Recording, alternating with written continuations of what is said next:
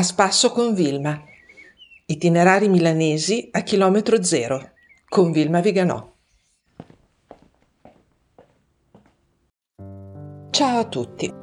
Non pretendo che lo ricordiate, quindi ve lo ricordo io. La puntata numero 55 era dedicata alle tre chiese attorno al Duomo. Tre chiese pregevolissime, ma sopraffatte dalla magnificenza della cattedrale.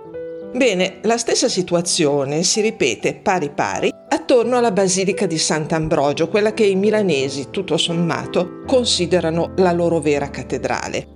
Diciamo che il Duomo è un po' la sede di rappresentanza, mentre Sant'Ambrogio è casa. Ma non divaghiamo e partiamo per la nostra passeggiata avviandoci sulla destra della Basilica all'inizio di Via Lanzone. Al numero 20 troverete la chiesetta di Sant'Agostino in Caminadella e fate bene attenzione a non bypassarla perché le persiane della parte superiore la fanno apparire come una casa qualsiasi. Bisogna avere la fortuna di trovarla aperta, ma mi risulta che si dica messa regolarmente, quindi visitarla non è impossibile.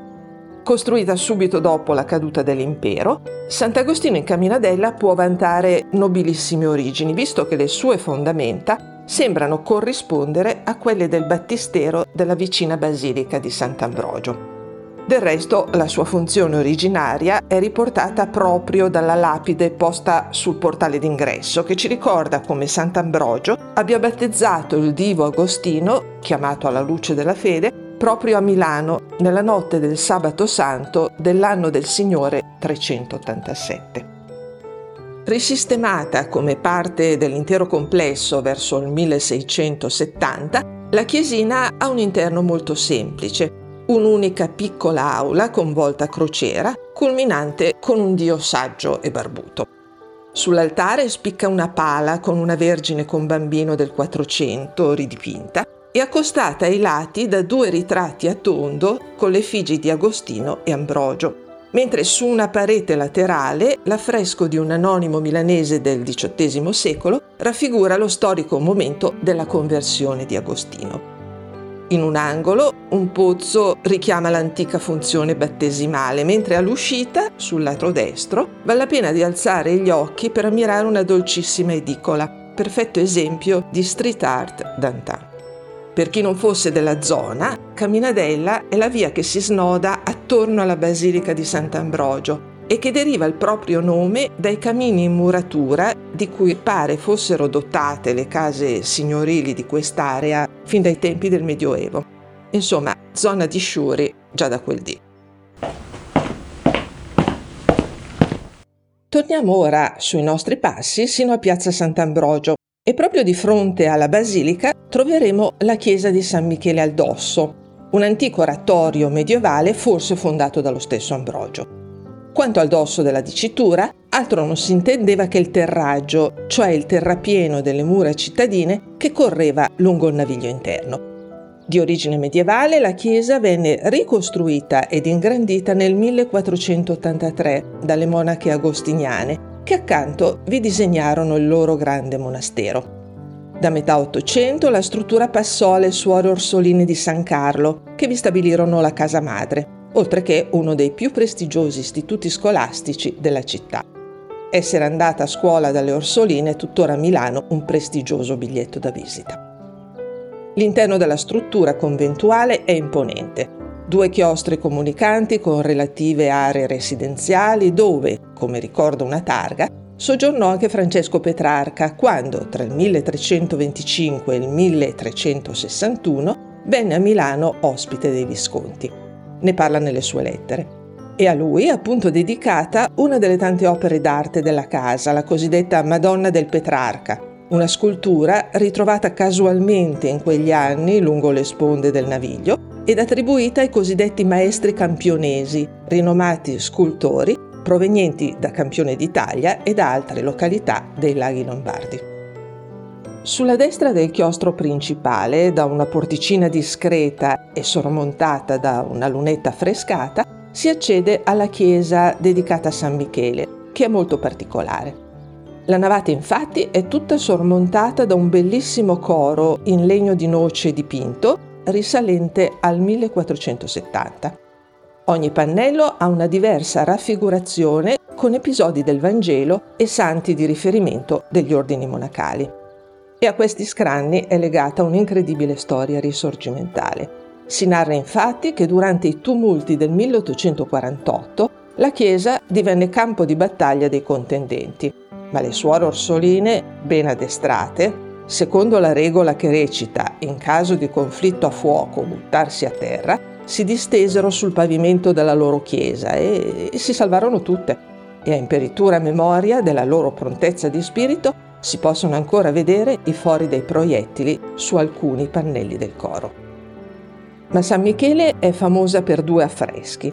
Il primo, di Scuola Lombarda del Cinquecento, rappresenta la Vergine con bambino che sovrasta il modello della chiesa che sta per essere edificata sotto la protezione di San Michele a destra e San Benedetto a sinistra. Un dipinto che è il perfetto antesignano dell'attuale rendering computerizzato, ma realizzato dai pittori dell'epoca che visualizzavano per i fedeli impazienti la Chiesa in divenire allo scopo di raccogliere contributi.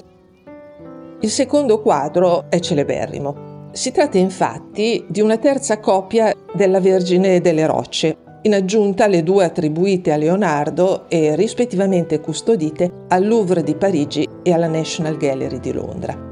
Quella di San Michele al Dosso, detta del Borghetto, è opera di Francesco Melzi, discepolo e allievo prediletto di Leonardo, che tra l'altro accompagnò il maestro nel suo ultimo viaggio in Francia e riordinò tutti i suoi scritti dopo la morte.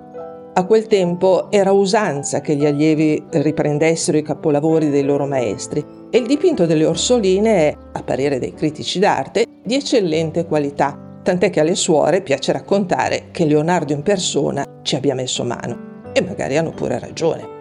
A loro il dipinto era pervenuto dall'acquisto di una casa con annessa cappella in via Borghetto, appartenuta alla famiglia Belgioioso, e ciò spiega il nome col quale è contraddistinto. Quanto al celeberrimo paesaggio che compare sullo sfondo, lo si può facilmente vedere dal vivo risalendo in bicicletta alla Martesana fino alla chiusa di Trezzo d'Arda per poi proseguire in direzione di Lecco per un'altra decina scarsa di chilometri. Va detto che a Milano esiste anche una quarta copia della Madonna delle Rocce, come diffusamente raccontato nella puntata numero 60 di A Spasso con Vilma, che racconta la visita alla chiesa di Santa Giustina ad Afori. E se l'argomento vi interessa potete sempre recuperare la puntata sul sito di Radio Tomoco. Ma terminate le immancabili disquisizioni su Leonardo, uno degli argomenti preferiti dai milanesi, dirigiamoci verso il lato sinistro della Basilica di Sant'Ambrogio, dove nel bel mezzo del chiostro incompiuto del Bramante, troveremo l'oratorio di San Sigismondo di vago sapore classicheggiante. È lì dall'anno 1000, unica testimonianza del groviglio di edifici che erano cresciuti all'ombra della grande basilica ambrosiana. Più volte rimaneggiato nei secoli, conserva un pronao, ovvero il piccolo porticato d'ingresso, un po' particolare. Le colonne e i capitelli sono infatti di riutilizzo, provenienti da qualche tempio o edificio pubblico della Milano romana e qui ricomposti senza andare troppo per il sottile. A Milano verrebbe definito un piacevole trainsema.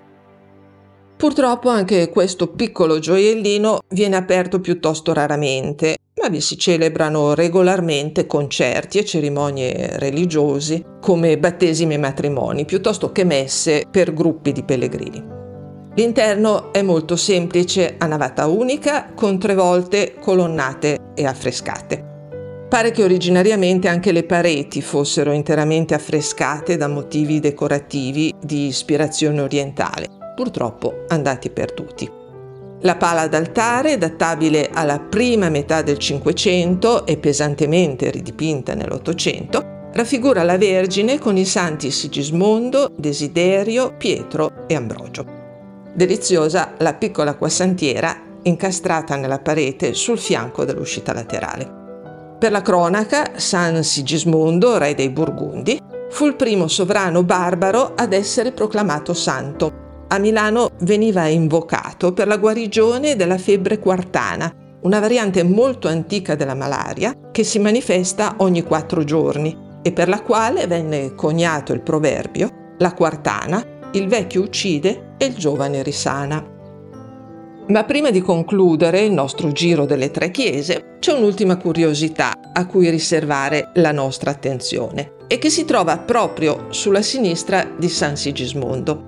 È la cosiddetta colonna del diavolo, una bella colonna di epoca romana sulla quale si possono chiaramente distinguere due fori che sarebbero stati generati da una testata del diavolo. La leggenda narra infatti che una mattina Sant'Ambrogio, passeggiando per il cortile della vicina basilica, incontrò Satana che cercava di convincerlo a rinunciare alla sua missione di vescovo.